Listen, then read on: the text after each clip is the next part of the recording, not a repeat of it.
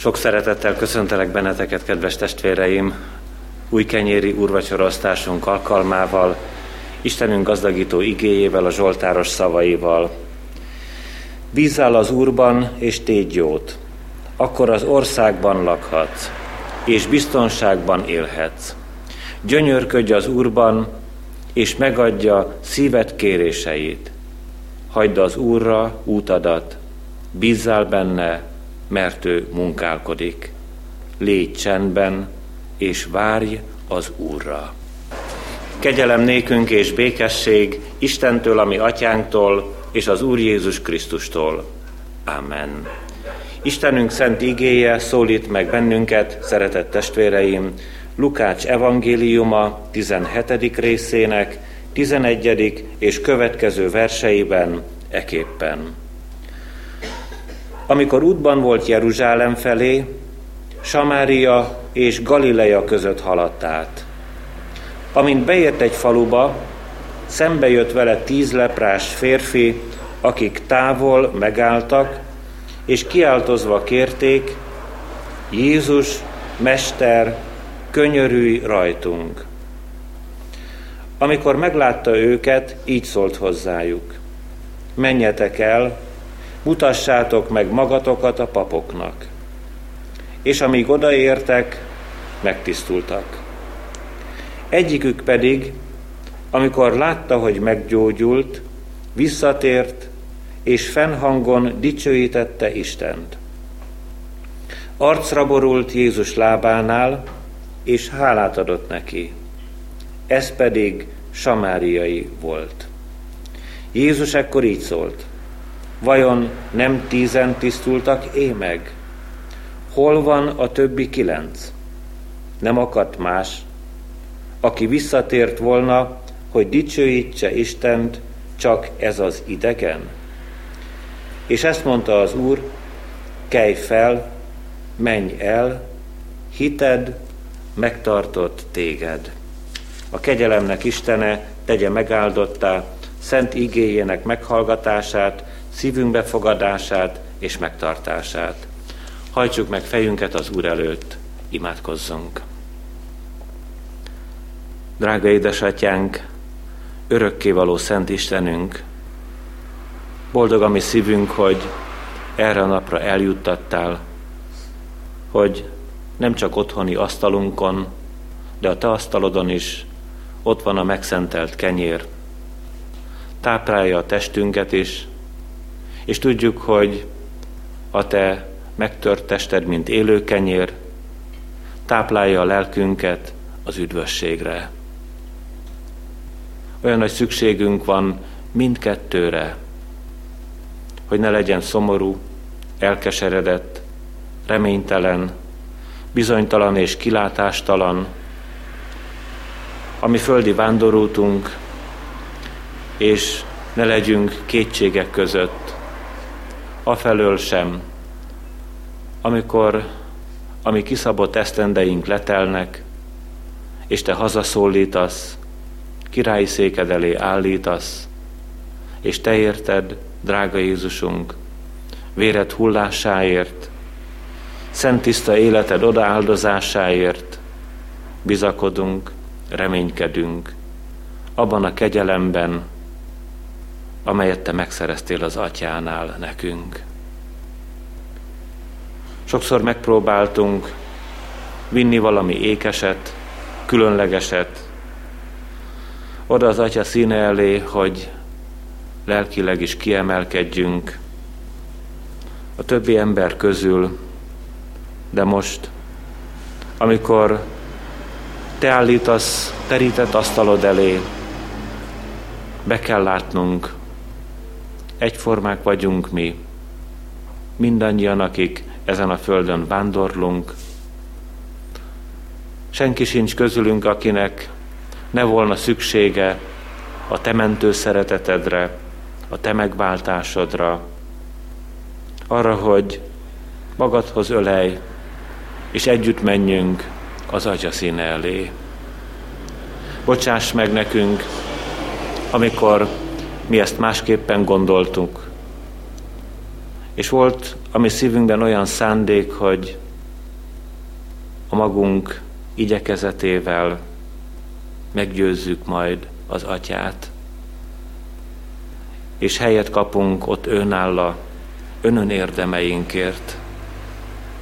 Áldott légy, hogy most te egy teljesen biztos utat nyitsz meg előttünk, hogy te érted van üdvösségünk. A te áldozatodért, sok szenvedésedért.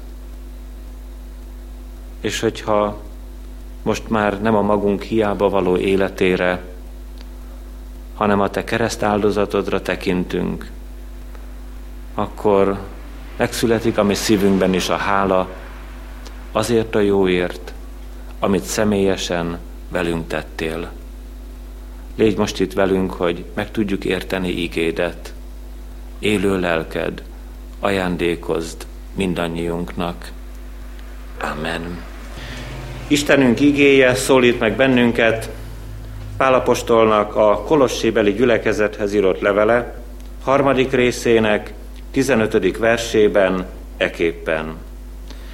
És a Krisztus békessége uralkodjék a szívetekben, hiszen erre vagytok elhívva az egy testben.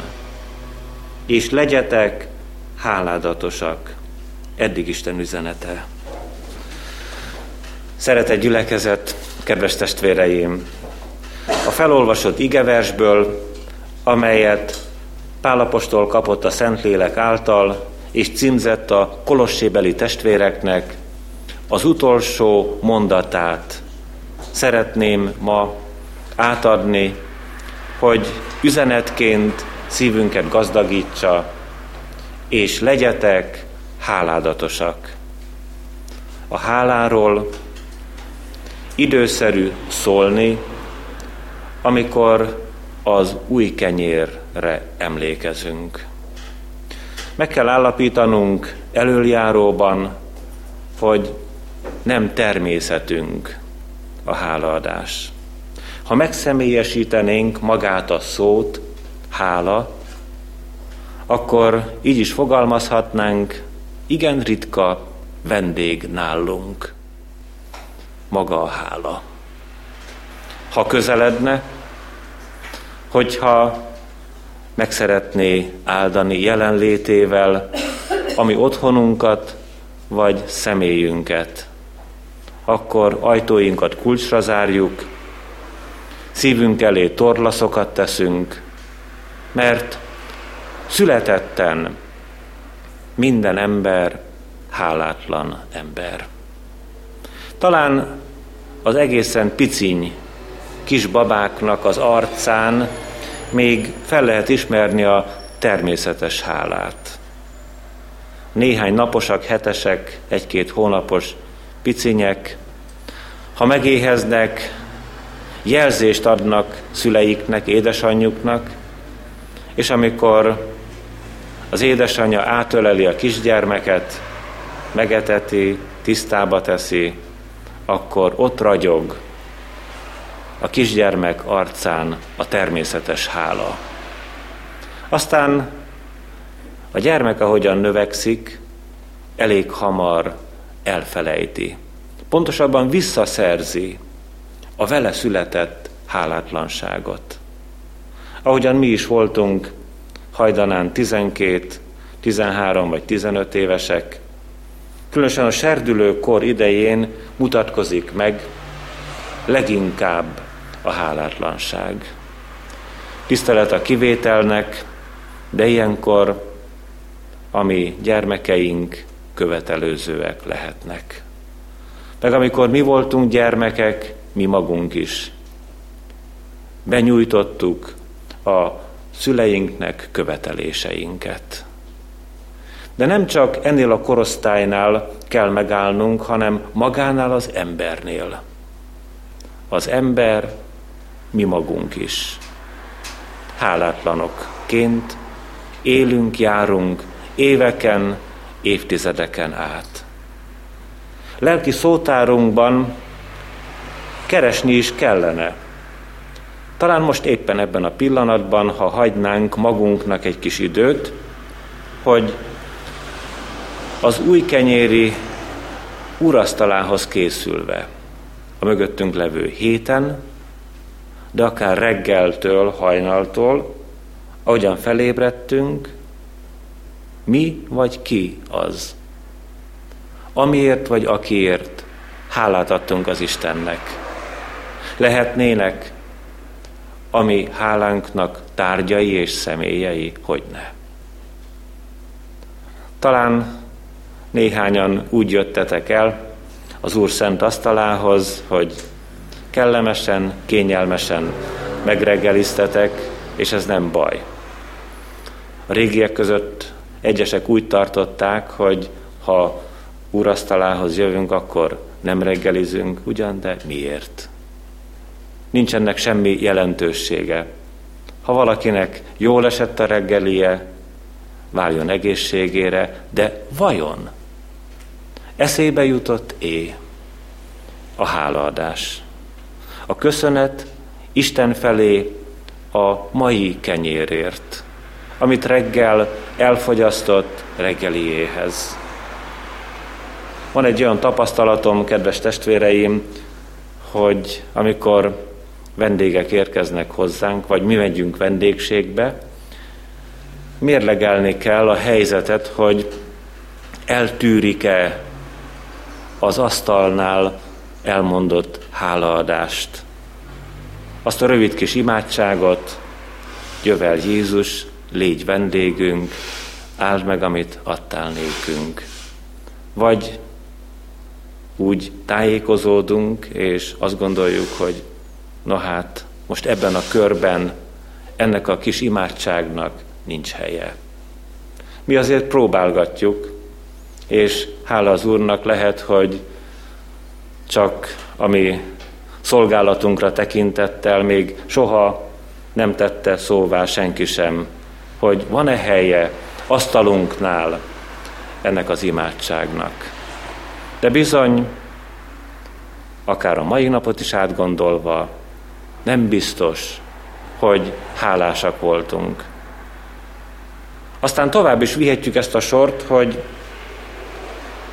mikor voltunk hálásak azokért a személyekért, akikkel egy fedél alatt élünk, akikkel éveket vagy évtizedeket eltöltöttünk.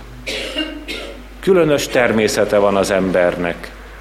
Úgy gondolja, hogy a mindenható Isten, ha ezekkel és ezekkel megajándékozott bennünket, akkor természetes, hogy ott vannak, természetes, hogy velük töltjük napjainkat, heteinket és esztendőinket, és akinek volt már ilyen tapasztalata, azt tudná igazán elmondani közülünk, ha valakit, aki ott volt velünk, és akiért vagy akikért, alig-alig adtunk hálát a mindenható Istennek, és elszólítatik, akkor hiányzik. Akkor már szívesen hálát adnánk érte, még úgy is, hogyha tudjuk, néha indulatos volt, néha esetleg perzselt a levegő, amikor töltöttük a mindennapi életünket. Ezért, szeretett testvéreim, míg időnk van, cselekedjünk jót mindenkivel, és különösen is, akik nekünk adattak. Hát a bevezető gondolat elég szomorú volt, a hálaadás napja volna az új kenyéri, és megállapítottuk általánosságban az ember hálátlanságát. Az a három gondolat, ami előttünk lesz, viszi tovább a sort. Most határozottabban és az ígében is tájékozódva szólnánk legelőször magáról a hálátlanságról. Másodszor beszélnénk arról, hogy milyen a hála az ember ajkán és szívében, és végezetül utoljára szüksége volt-e Jézus Krisztusnak hálát adni, megtaláljuk az ígében a hálát adó Isten fiát. akkor kezdjük el. És hát elég szorosan kapcsolódunk a bevezető gondolathoz. A hálátlanság jelen van a világunkban. És hát, hogyha arra gondolunk, meg kellene állapítani, mikor ki, milyen formában hálátlan ember, akkor nem is vagyunk olyan nehéz helyzetben. Mert ez olyan fehér és fekete dolog, olyan igen és nem kérdés. De találunk az Isten igéjében egy különleges helyzetet, a hamis hálát. És én a hálátlanságról nem is szólnék többet, hanem csak a hamis háláról néhány mondatot. Mert a hamis hála az nem hála. Csak itt nehezebb helyzetben vagyunk. Nem tudjuk megállapítani, hogy itt most hálátlanságról van szó, vagy mégis hála lenne az a hamis hála. Hát egy alkalommal két ember ment fel a templomba, tudnék a jeruzsálemi templomba imádkozni, egy farizeus és egy vámszedő. A vámszedőnek rövid volt az imádsága, és az volt a lényege, hogy így könyörgött az Úrhoz: Isten, légy irgalmas nekem, bűnösnek. A farizeus is imádkozott, és el is olvasom, hogy milyen módon. Isten, hálát adok neked, hogy nem vagyok olyan, mint a többi ember. Rabló, gonosz, parázna, vagy mint ez a vámszedő is. Nézzük meg közelebbről ezt a hamis hálát. Miféle imádság az, ami elhangzik a farizeusnak az ajkán? Eléggé durva imádság. Ahogyan megszólítja a mindenható Istent, mennyei édesatyánkat. Így hallottuk: Isten. Benne van ebben a megszólításban: én vagyok az ember, te meg csak az Isten vagy. És kezem között szeretnélek leginkább tartani téged is. Eszközömmé szeretnélek tenni.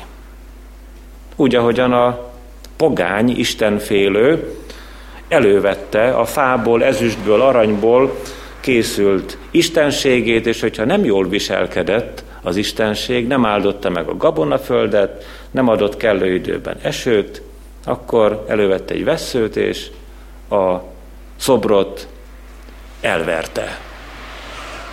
Hogyha aztán végképpen nem jól viselkedett az istenség, akkor Istent váltott. Csak hogy mi nem válthatunk. De hogy ilyen gorombán meg lehet szólítani az Istent, arra sajnos példa van bőségesen. Isten, hálát adok neked, hogy nem vagyok olyan. Milyen furcsa imádság ez. A farizeus kiszemelt magának egy társaságot. Majd a vámszedőt személyesen is, de először: hálát adok, hogy nem vagyok olyan, mint a többi ember. Nehogy azt gondoljuk, kedves testvéreim, hogy nem a keresztjének kísértése ez. Hogy nem velünk történik meg ez a fájdalom, hogy az örökkévaló elé így állunk, hogy na hát azért mi mégis. Másképpen tesszük a dolgainkat, mint ahol nagyon zajlik az élet, mint ahol nincs istenfélelem, mint ahol az emberek elrontják a saját életüket is, meg a másokét is. No, mi azért egy picit mégiscsak jobb helyen vagyunk. Nem vagyunk rablók, gonoszak és paráznák. Furcsa felsorolás, és Isten igéje vizsgálja ezekben a dolgokban is a mi szívünket. Nem biztos, hogy abszolút kihúzhatjuk magunkat a mindenható erőt. Vagy, mint ez a vámszedő is, milyen jól elő-elő tudunk fogni egy-egy embert, akire újjal lehet mutogatni. És tényleg jogosan. A vámszedőre lehetett újjal mutogatni. A vámszedőnek a sötétségeit, sötét üzérkedéseit, hamis üzleteit, disznóságait meg lehetett állapítani, nyomon lehetett követni, ki lehetett pellengérezni, és a vámszedő ezt kénytelen volt eltűrni. Azért, hogyha a vámszedő oldaláról tájékozódunk, elrontott életű ember igaz, de nem egy semmi, semmire kellő. Nem az a valaki, akire mi úgy gondolunk, hogy az utcák szegleteiről, árkaiból kell összeszedni, hogy rongyokban hever, nem így tette tönkre magát. A lelkét tette tönkre. A vámszedő lehetett gazdag ember. Lehetett előkelő, mint Zákeus. A vámszedőnek belül fájt a lelke. És egyszerre csak megértette, hogy ha ő az élő Isten színe elé áll, akkor nem lehet több, mint egy szerencsétlen, bűnös ember. Isten, légy irgalmas nekem bűnösnek. Be is fejezzük itt, kedves testvéreim, az ige első gondolatát, szomorú, a hálátlanság, és még szomorúbb a hamis hála. Aztán nézzük meg az ige második üzenetében, hogy milyen is a hála az ember ajkán.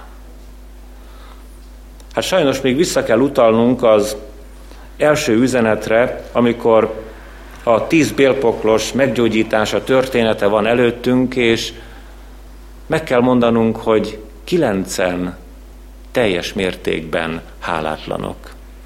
Elfeledkeztek arról, hogy mit tett velük Jézus Krisztus. Elment ki ki a maga családjához, szeretteihez, a maga útaira, most már új célokat tűzött ki egyik és másik maga elé, tette a dolgát, de az, hogy mi történt vele, csak közülük egynek jutott eszébe, hogy hálás szívvel visszamenjen Isten fiához, Jézus Krisztushoz, és megköszönje a gyógyulást, és arcra boruljon, és imádja Isten fiát, mert többet látott benne egy csodadoktornál.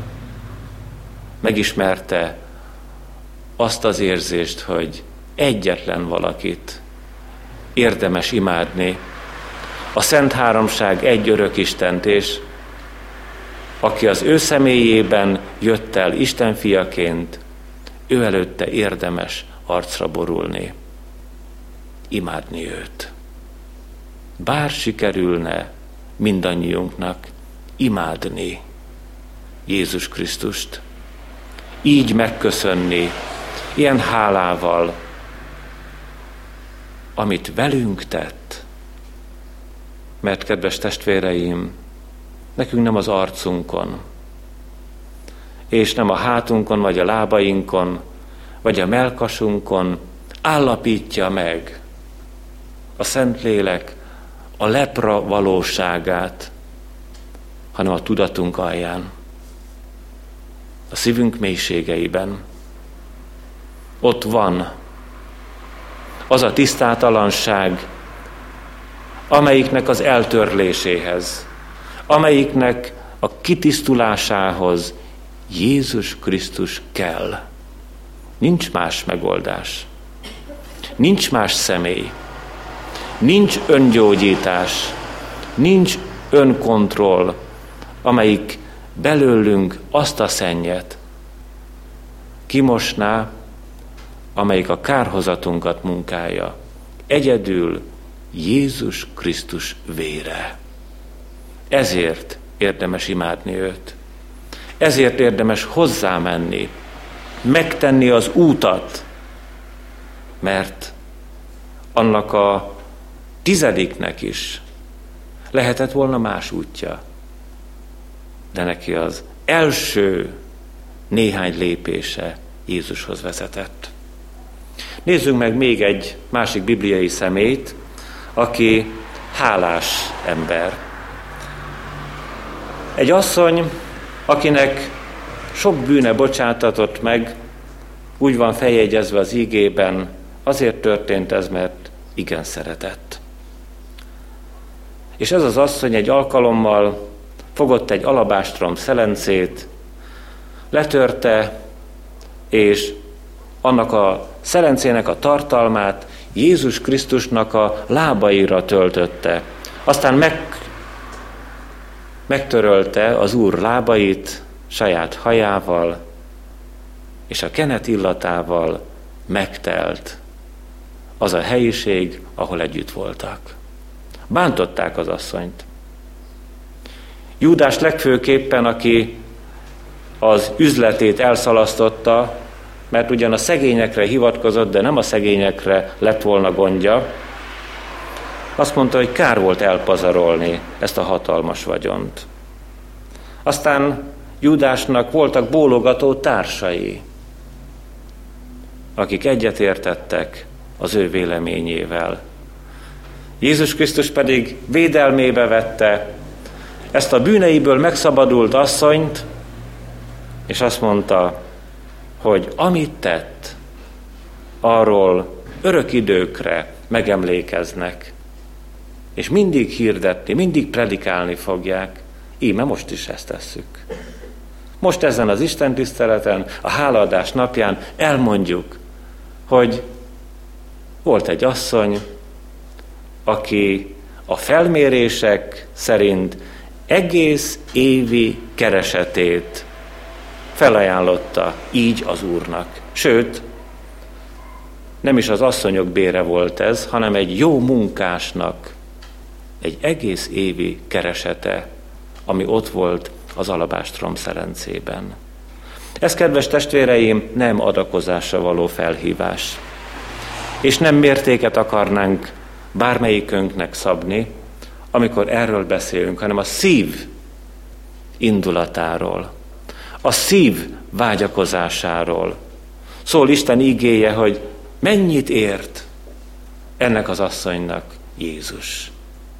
És mennyit ér én nekem az időmből, a munkámból, a szeretteim körében. Milyen fontos helyen van az egész életemben Jézus Krisztus? Nagy kérdés, hatalmas kérdés. Mert hogyha olyan jó helyen van Jézus Krisztus, akkor meg tud áldani. Akkor valami nagyon jót tud tenni velünk, mint ezzel az asszonnyal is. Milyen szabad lelke, milyen szabad szíve volt ennek az asszonynak. Ezért, kedves testvéreim, gyakoroljuk a hálát, mert olyan rossz dolog, hogyha a hálátlanság bűnében veszteglünk. Ha csak arról az oldalról, nagyon emberi oldalról vizsgáljuk meg a kérdést, a hálátlan emberi kapcsolatok mindig magukban hordják a feszültséget. Ott mindig elvárások vannak, ott mindig kitételek vannak, ott mindig valamit megszabnak, és mindig valamit követelnek, ott mindig teljesíteni kell. Aki pedig hálával szolgál a maga helyén, az ráér, nem siet. Annak a szívében az van, hogy mindent, amennyire tőlem telik, a képességeim szerint. Nem kíván az Úr többet, mert nyilvánvalóan sokféle talentummal vagy talentumokkal rendelkezhetünk. Annyit kér, amennyit adott neked, hogy abban legyünk mi mindannyian, én is, te is, helytállóak, hálásak és hűségesek. És végezetül, kedves testvéreim, az ige harmadik gondolatában beszéljünk arról, hogy Jézus Krisztusnak vajon szüksége volt hálát adni. Az én véleményem, az első gondolatom az volt, hogy mivel ő Isten fia, egy az Atyával és a Szentlélekkel, sőt, maga is mondja, én és az Atya egy vagyunk, aztán olyat is hallunk, hogy az Atya nem ítél senkit, hanem az ítéletet egészen a Fiúnak adta. Ha ekkora szoros és erős kapcsolat van az Atya és a Fiú között, hát akkor ott szükség volna arra, hogy Jézus hálát adjon az Atyának. És nézzük meg először, hogy hálát ad az üdvösségért, azután hálát ad a kenyérért, és hálát ad az életért. Az üdvösségért. Egyszer megszólal az Úr, jaj neked Korazin, jaj neked Betsajda, mert ha Tírusban és Szidonban történtek volna ezek a csodák, amiket ő ugye bemutatott, akkor megtértek volna, porban és hamúban bűnbánatot tartottak volna. Tírus és Szidon mennyire más, mint Korazin és Betsajda. És akkor úgy folytatja ezt a beszélgetést az Úr Jézus Krisztus, magasztallak Atyám. A Károli fordításban úgy van írva, hálát adok neked, Atyám. Menj és föld ura, mert elrejtetted ezeket a bölcsek és értelmesek elől, és felfedted a gyermekeknek. Ott vannak a gyermekek, Korazin és Betsajda ellentétei, Tírus és Szidon. És ott vannak az okosak, az értelmesek, a nagy tudásúak, a farizeus gondolkozásúak, Korazin és Betsajda, akiknek nem kell az Isten igéje, akik már úgy is tudják, mindenkire érvényes, de rájuk nem. Nekik nem kell a jézusi üdvösség. Tudják ők üdvözíteni magukat is. Felfedte az Úr a gyermekeknek. Mennyire vagyunk gyermekek az Úr előtt? Mennyire van nyitva a szívünk gyermeki tisztasággal, hogy tudjuk, nem csap be engem Jézus. Tegnap kirándulni voltunk, és ott Visegrád környékén sétálva egy kisgyerek megfogta az édesapja helyett az én kezemet. Nem tudatosan, nézte a fákat, a felhőket, és mindent, amit a Jóisten alkotott, és fogta a kezemet. Szóltam az édesapjának, hogy amikor kisgyerek voltam, én is csináltam ilyet, és hát nagyot kacagtunk. De az a kisgyerek lehet, hogy azt látta abban a kézben, hogy hát ezt sem akar bántani, kellett neki egy kéz. Lennénk-e ilyen gyermekek az Úr előtt? Fognánk-e az ő kezét? Éreznénk-e, hogy mennyire szeret, hogy nem akar bántani, hogy üdvösséget kínál? Aztán a kenyérről. Így van írva az ígében, aztán vette az öt kenyeret és a két halat, feltekintett az égre, megáldotta, Károli fordításban hálákat adván, megtörte a kenyereket. Hálát adott az Úr a kenyérért. És még sok-sok igehely van, ahol az Úr hálát ad a kenyérért. Ott is egy kisgyerek viszi ezt az öt kenyeret, meg a két halacskát. Hálát ad az Úr annak a kisgyereknek nyitott szívéért, és az öt kis kenyeréért, meg a két halacskáért, ahol csak a férfiak száma volt ötezer, mindannyian jól laktak, és összeszedve a maradék darabokat megtelt tizenkét telekosár. mi pedig üres kosarainkat rázzuk az ég felé, és haragszunk, hogy nem olyan a kenyerünk, nem olyan az életszínvonalunk, nem olyan a jólétünk, pedig ma is ott van. Már el van készítve délben az ebédünkhöz a kenyér. És hálát ad az Úr, amikor életet lát.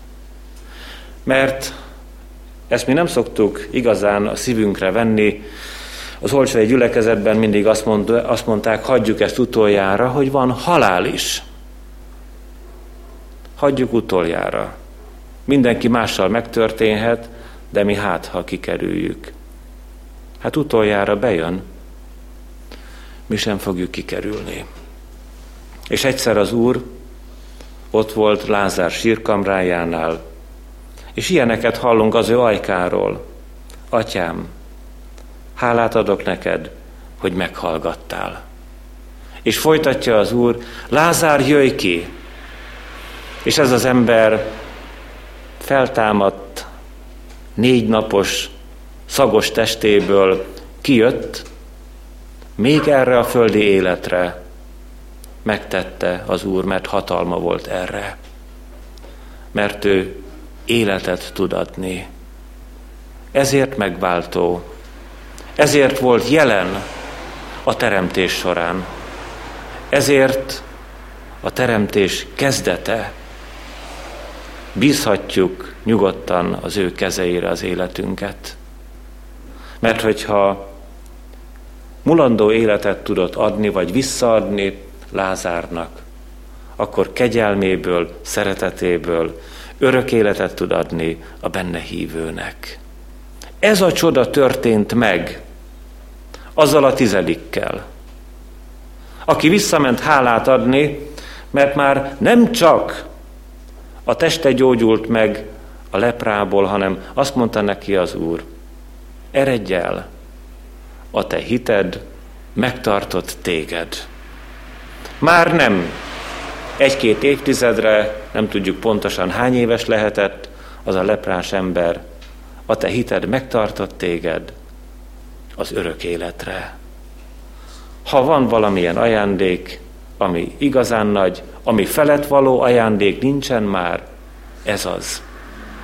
Az örök élet ajándéka ingyen van, kegyelemből, hitáltal.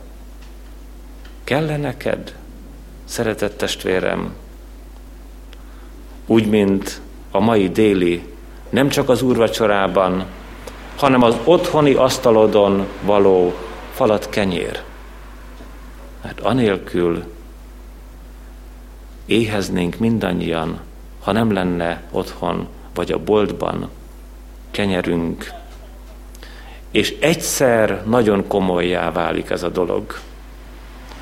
Amikor kiszabott esztendeink letelnek és útra kelünk, akkor élesen fog előjönni ez a probléma. Kell-e neked az örök élet, a mennyei élet, amelyet szeretetből félretett neked a te urad?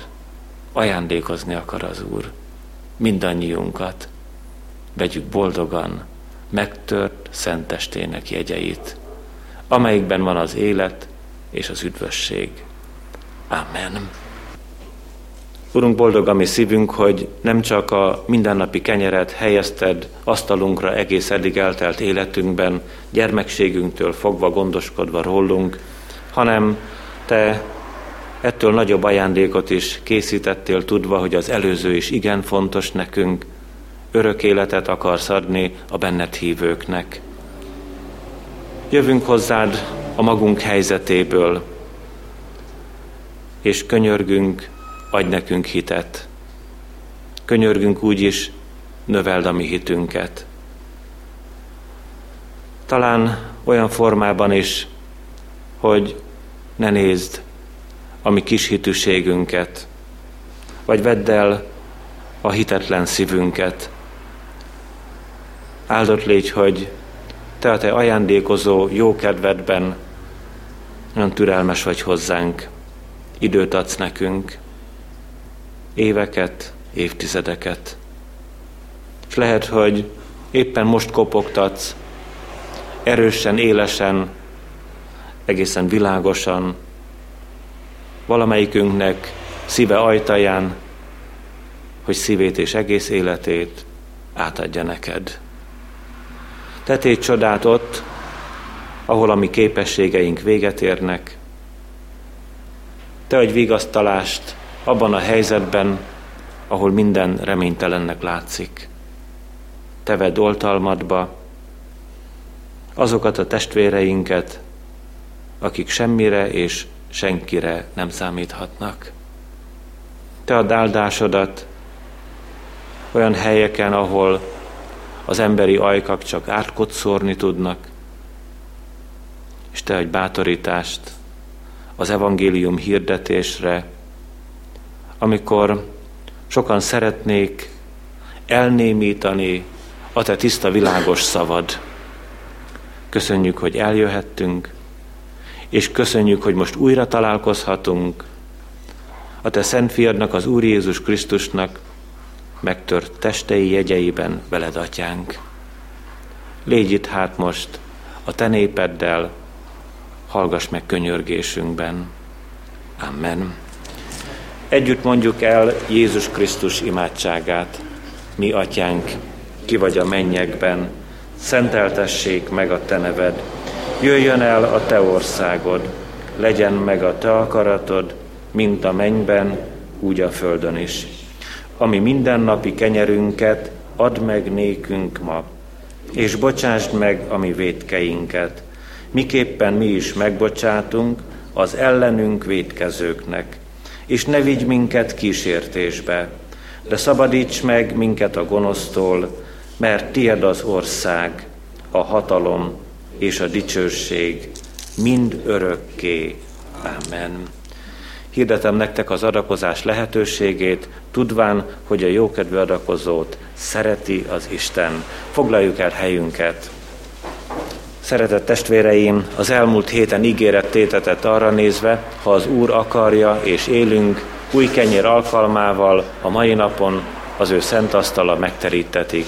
Íme megtartott bennünket, ami drága Jézusunk, jöjjünk a vele való találkozásra, készülődjünk ehhez, énekelve a négyszázharminchatodik énekünk első és második verseit. Örülj szívem, vígadj lelkem! Urunk, cseleked, hogy a lélek ereje által felhangozzék szavad a gyülekezetben. Jöjjetek én hozzám mindnyájan, akik megfáradtatok és megvagytok terhelve, és megnyugvást adok nektek. Amen. Hallgassátok, szeretett testvéreim, mi módon szerezte Jézus Krisztus az Úri Szent Vacsora sákramentumát. Legbővebben elénk adja ezt Pál apostol, a korintusbeli gyülekezethez írott első levele tizenegyedik részének huszonharmadik és következő verseiben eképpen. Én az Úrtól vettem, amit néktek előtökbe is adtam, hogy az Úr Jézus azon az éjszakán, melyen elárultaték, vette a kenyeret, hálákat adván megtörte, és ezt mondotta: vegyétek, egyétek, ez az én testem, mely ti érettetek, megtöretik. Ezt cselekedjétek az én emlékezetemre. Hasonlatosképpen a pohárt is vette, minek utána vacsorált volna, ezt mondván: e poháram az új testamentum az én vérem által. Ezt cselekedjétek, valamennyiszer isszátok az én emlékezetemre. Mert valamennyiszer eszitek-e kenyeret, és isszátok-e pohárt, az Úrnak halálát hirdessétek, amíg eljövend. Foglaljuk el helyünket. Isten igéje szólít meg bennünket a Máté evangélium a hatodik részének tizenegyedik versében. Az Úr Jézus imádságának egyik mondata ez: ami mindennapi kenyerünket add meg nékünk ma. Alázatra és bizalomra szeretnélek biztatni benneteket, kedves testvéreim, amikor az Úr asztalához járulunk. Alázatra azért, mert bármennyire is gondoltuk életünknek ilyen vagy amolyan pontján, vagy titokban talán még mégis azt gondoljuk, hogy a mindennapi kenyér tőlünk függ, a mi munkaképességünktől, szakértelmünktől, rátermettségünktől, attól az anyagi helyzettől, amiben vagyunk, attól a pozíciótól, amit betöltünk. Isten szent lelke itt, e drága asztalnál szeretne bátorítani bennünket az alázatra, hogy a kenyér tőle van. Az ő áldása, az Úr, ami drága megváltónk helyesen tanított imádkozni bennünket, ami mindennapi kenyerünket add meg nekünk ma. Te add meg, nem mi adjuk, szeretteinknek és önmagunknak ez az ő ajándéka. Azután bizalomra szeretne biztatni Isten szent lelke, amikor az Úr szent testét és kiontott vérét magunkhoz vesszük, mégpedig arra nézve, hogy legyen elég a mai kenyér. A holnap is meg lesz, meg a következő esztendő kenyere is. Ne törjük magunkat afölött, hogy mi lesz velünk a jövőben. Elég minden napnak a maga baja, ezt mondja Isten igéje, és az aggódás, mint olyan, nem fér össze a hívő életünkkel. A holnap majd aggódik önmagáért. Nem kell nekünk aggodalmaskodnunk, még akkor sem, ha barnábbnak, vékonyabbnak látszik a kenyerünk. Az Úr gazdag szeretete vett körül bennünket kétezer-hétben, és számíthatunk bizalommal, számíthatunk szeretetére ezután is.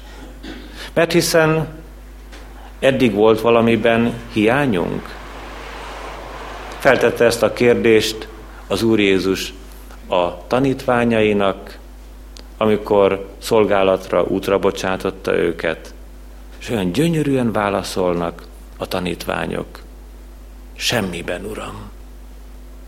Elvégezték a szolgálatukat, és nem vittek magukkal ilyen-olyan, amolyan felszerelést, de a Jézus Krisztus nevében hirdetett evangéliumra még az ördögök is engedelmeskedtek. És aztán az Úr ki is józanítja ezeket a tanítványokat. Ne annak örüljetek, hogy az ördögi lelkek engednek ti nektek, hanem annak, hogy a ti neveitek fel vannak írva a mennyben.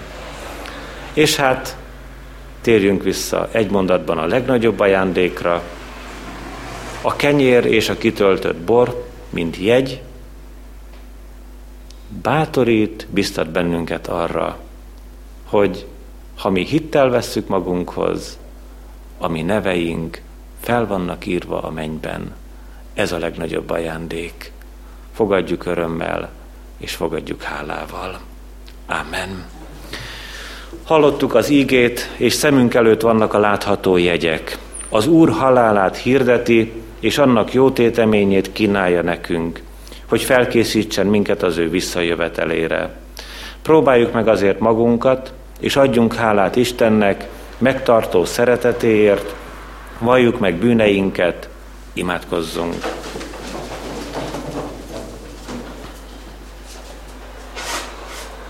Mennyei édesatyánk, örökkévaló szent Istenünk, fájlaljuk a bűn rontását, amely halált, betegséget, háborút, gyűlölséget, tisztátalanságot és szenvedést hozott e világra és a mi életünkbe. Fájlaljuk gyülekezeteink erőtelenségét az evangélium hirdetésében, a betegek gyógyításában, a mi kicsinyhitűségünk engedetlenségünk és hűtlenségünk miatt van ez. Fájlaljuk saját életünk tisztátalanságát, és színed előtt megalázva magunkat, mondjuk el bűnvalló imádságunkat, könyörülj rajtam, én Istenem, a te kegyelmességed szerint, és töröld el az én bűneimet. Tiszta szívet teremts bennem, és az erős lelket újítsd meg bennem. Amen. Magunkban az Úr előtt tárjuk fel szívünket, amiket senkinek ezen a világon el nem mondanánk, elmondhatjuk most az úrvacsoravétel előtt az Úr Jézus Krisztusnak. Imádkozzunk. Amen. Bűneink megvallása után tegyünk vallást hitünkről. Mondjuk el együtt az apostoli hitvallást. Hiszek egy Istenben, mindenható Atyában, mennynek és földnek teremtőjében, és a Jézus Krisztusban, ő egyszülött fiában, mi Urunkban, ki fogantaték Szentlélektől, születék Szűz Máriától, szenvede Poncius Pilátus alatt, megfeszítették, meghala és eltemetteték, szálla alá poklokra, harmadnapon halottaiból feltámada, felméne mennyekbe, ül a mindenható Atyaisten jobbján, onnan lészen eljövendő, ítélni eleveneket és holtakat. Hiszek Szentlélekben, hiszek egy egyetemes keresztyén anyaszent egyházat, hiszem a szentek egyességét, bűneinknek bocsánatát, testünknek feltámadását és az örök életet. Amen. Bűnbánattartásunk és hitvallástételünk után, a szentjegyek vétele előtt feleljünk a következő kérdésekre. Hiszitek-e, hogy ebben a sákramentumban adja nekünk az Úr Jézus Krisztus a Szentlélek által bűneink bocsánatára és lelkünk örök üdvösségére az ő szent testét és vérét? Hiszitek-e, hogy a Szent Vacsora Krisztussal és az ő szent egyházával való közösségnek és a megszentelt életnek jele és pecsétje? Ígéritek-e, hogy hálából odaszánjátok magatokat élő, szent és Istennek kedves áldozatul? Én is mindezeket veletek együtt hiszem és vallom, ígérem és fogadom. Most azért én, mint az én Uramnak, az Úr Jézus Krisztusnak, méltatlan bár, de elhívott szolgája, hirdetem nektek bűneiteknek bocsánatát és az örök életet, melyet megad a mi Urunk Istenünk ingyen kegyelméből az ő szent fiáért, mindnyájunknak. Amen. Most pedig, testvéreim, járuljatok a szent asztalhoz, alázatos szívvel és szép renddel. Foglaljuk el helyünket. De az Úr kegyelme öröktől fogva való, és örökké való az őt félőkön, és az ő igazsága a fiaknak fiain. Amen. Örökké megtartom néki az én kegyelmemet, és az én szövetségem bizonyos marad ő vele. Amen. Mert az Úr szava igaz, és minden cselekedete hűséges. Amen. Szeretett testvéreim, így szerezte a mi Urunk Jézus Krisztus az utolsó vacsorát. Így éltek azzal tanítványai, az első gyülekezetek, reformátor atyáink, és Isten kegyelméből így éltünk vele ez alkalommal mi magunk is. Krisztus irgalmas cselekedetét hírül véve, Isten szent lelke végezze el bennetek az ő vigasztaló munkáját, hogy a magatok életére és az egész világ életére úgy tudjatok tekinteni, mint akikért Krisztus meghalt.